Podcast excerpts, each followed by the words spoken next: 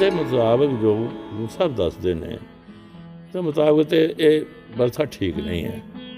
ਇਹ ਆਪਣੀ ਪੁਰਾਣੀ ਹੈ ਬ੍ਰਾਹਮਣਵਾਦ ਜਾਂ ਦੂਸਰੇ ਕਿਨੂੰ ਕਹਿੰਦੇ ਨੇ, ਉਹ ਕਰਦੇ ਸੀ ਇਸ ਤਰ੍ਹਾਂ। ਅਸੀਂ ਉਸ ਤਰ੍ਹਾਂ ਦੇ ਕਰਨੇ ਆ। ਗੁਰੂ ਸਾਹਿਬ ਜੋਤ ਨਾਲ ਨਹੀਂ ਖੁਸ਼ ਹੁੰਦੇ, ਗੁਰੂ ਸਾਹਿਬ ਨਾਰੀਅਲ ਨਾਲ ਨਹੀਂ ਖੁਸ਼ ਹੁੰਦੇ ਜਾਂ ਦੂਸਰੇ ਨਹੀਂ ਖੁਸ਼ ਹੁੰਦੇ। ਇਹ ਤੇ ਵੈਸੇ ਤਰੀਕਾ ਤਾਂ ਨਹੀਂ ਹੈ, ਜਿਹੜੀ ਅਵਸਥਾ ਪਰ ਜਿਹੜੇ ਬ- ਵਿਚਾਰੇ ਨੂੰ ਨਵੇਂ ਆਦਮੀ ਆਨ ਪੜ੍ਹੇ ਆ, ਉਹਨੂੰ ਪ੍ਰੇਮ ਆ ਲੱਗਾ ਉਹ ਜੋਤ ਜਲਾਉਂਦਾ ਆ, ਇਸ ਕਰਕੇ ਮਹਾਰਾਜ ਦੇ ਅੱਗੇ ਮੈਂ ਜੋਤ ਜਲਾ ਰਿਹਾ। ਮਹਾਰਾਜ ਅੱਗੇ ਨਾਰੀਅਲ ਪਾਉਣ ਰਿਹਾ, ਜਾਂ ਪਾਉਣ ਰਿਹਾ, ਜਾਂ ਇਹ ਕਰ ਰਿਹਾ, ਇਹ ਕਰ ਰਿਹਾ। ਤੇ ਭਾਈ, ਉਹਦੀ ਤੇ ਸ਼ਰਧਾ ਪ੍ਰੇਮ ਹੈ।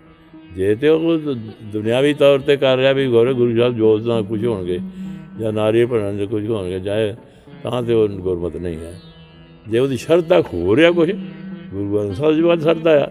ਤੇ ਫਿਰ ਵੀ ਇਹ ਇਹਨੂੰ ਅੱਗ ਜਲਾ ਵੀ ਦਿੱਤੀ ਤੇ ਕਰ ਵੀ ਦਿੱਤੇ। ਇਹ ਅਸੀਂ ਸ਼ਰਧਾ ਦੇ ਉਹਦੀ ਟੋਕਾ ਕੇ ਮਾਂ ਮਾਰੀ ਉਹ ਸਮਝਾ ਦਈਏ ਵੈਸੇ। ਵੀ ਭਾਈ ਇਹਦੇ ਨਾਲ ਤੇ ਗੁਰੂ ਸਾਹਿਬ ਨੇ ਤੇਰੇ ਪ੍ਰੇਮ ਨਾਲ ਖੁਸ਼ ਹੋਣਾ, ਗੁਰੂ ਸਾਹਿਬ ਨੇ ਜੋਤ ਨਾਲ ਨਹੀਂ ਖੁਸ਼ ਹੋਣਾ, ਦੂਸਰੀ ਚੀਜ਼ਾਂ ਨਾਲ ਨਹੀਂ ਖੁਸ਼ ਹੋਣਾ। ਤੇ ਬਾਕੀ ਇਹ ਤਾਂ ਉੱਥੇ ਜਲ ਰੱਖਿਆ ਹੁੰਦਾ। ਤੋ ਜਲ ਦਾ ਮਤਲਬ ਹੈ ਜਦੋਂ ਬਾਣੀ ਪੜ੍ਹਨੇ ਆ, ਜਲ ਚ ਪ੍ਰਵੇਸ਼ ਕਰਦੀ ਹੈ। ਪ੍ਰਵੇਸ਼ ਕਰਕੇ ਉਹ ਜਲ ਜਿਹੜਾ, ਉਹ ਇੱਕ ਕਿਸਮ ਦਾ ਅੰਮ੍ਰਿਤ ਬਣ ਜਾਂਦਾ ਹੈ।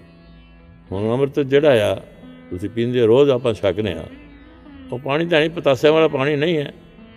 ਪਤਾਸਿਆਂ ਵਾਲਾ ਪਾਣੀ ਤਾਂ ਸਾਰੇ ਪੀਣਗੇ ਪਤਾਸਿਆਂ ਵਾਲੇ ਪਾਣੀ ਦੇ ਵਿੱਚ ਜਦ ਪੰਜ ਬਾਣੀਆਂ ਹਰ ਇੱਕ ਪੰਜ ਸੰਗਾ ਗੁਰਸਿੱਖ ਜਿਨ੍ਹਾਂ ਨੇ ਰਹਿਤ ਬਿਰਾਦ ਰੱਖਾ ਹੋਏ ਗੁਰੂ ਦਾ ਪਿਆਰਾ ਹੋਏ ਨਾਮ ਬਣ ਜਪਦਾ ਹੋਏ ਨਿਤਨੇਮ ਕਰਦਾ ਹੋਏ ਆਪਣਾ ਉਹ ਜਦੋਂ ਬੈਠ ਕੇ ਆਪਣਾ ਖੰਡੇ ਨਾਲ ਉਹ ਇੱਕ ਟਿਕੀ ਟਿਕੀ ਨਾਲ ਪਾਠ ਆਪਣਾ ਪਾਠ ਕਰਦਾ ਆ, ਜਪਜੀ ਸਾਹਿਬ ਦਾ, ਜਾਂ ਜੋ ਜੋ ਵੀ ਬਾਕੀ ਬਾ- ਬਾਣੀਆਂ ਦਾ, ਉਹ ਪਾਠ ਜੋ ਕਰਦਾ ਆ, ਉਹ ਪਾਠ ਪਾਣੀ 'ਚ ਪ੍ਰਵੇਸ਼ ਕਰਦਾ ਪ੍ਰਵੇਸ਼ ਕਰਦਾ ਪਾਣੀ ਦੇ ਵਿੱਚ ਤੇ ਉਹ ਪਾਣੀ ਫਿਰ ਇਸ ਕਰਕੇ ਪਾਣੀ ਨਹੀਂ ਰਹਿੰਦਾ, ਉਹ ਅੰਮ੍ਰਿਤ ਬਣ ਜਾਂਦਾ ਕਿਉਂਕਿ ਪਾਣੀ ਜਦੋਂ ਪ੍ਰਵੇਸ਼ ਕੀਤੀ ਹੈ ਇਸ ਕਰਕੇ ਉਸ ਨੂੰ ਛਕਣ ਨਾਲ ਅੰਮ੍ਰਿਤ ਦੇ ਅੰਮ੍ਰਿਤ ਬਣ ਜਾਂਦਾ ਤੇ ਸਾਡੀਆਂ ਤਹਿ ਤੋੜ ਕੇ ਅੰਦਰ ਦੇ ਅੰਮ੍ਰਿਤ ਨਾਲ ਜਿਹੜਾ ਨਾਨੰਦ ਅਮਰ ਪ੍ਰਭ ਦਾ ਨਾਮ, ਦਹੀ ਮੈਂ ਇਸ ਕਬਜ਼ਾ ਉਹਦੇ ਨਾਲ ਜੋੜ ਦਿੰਦਾ।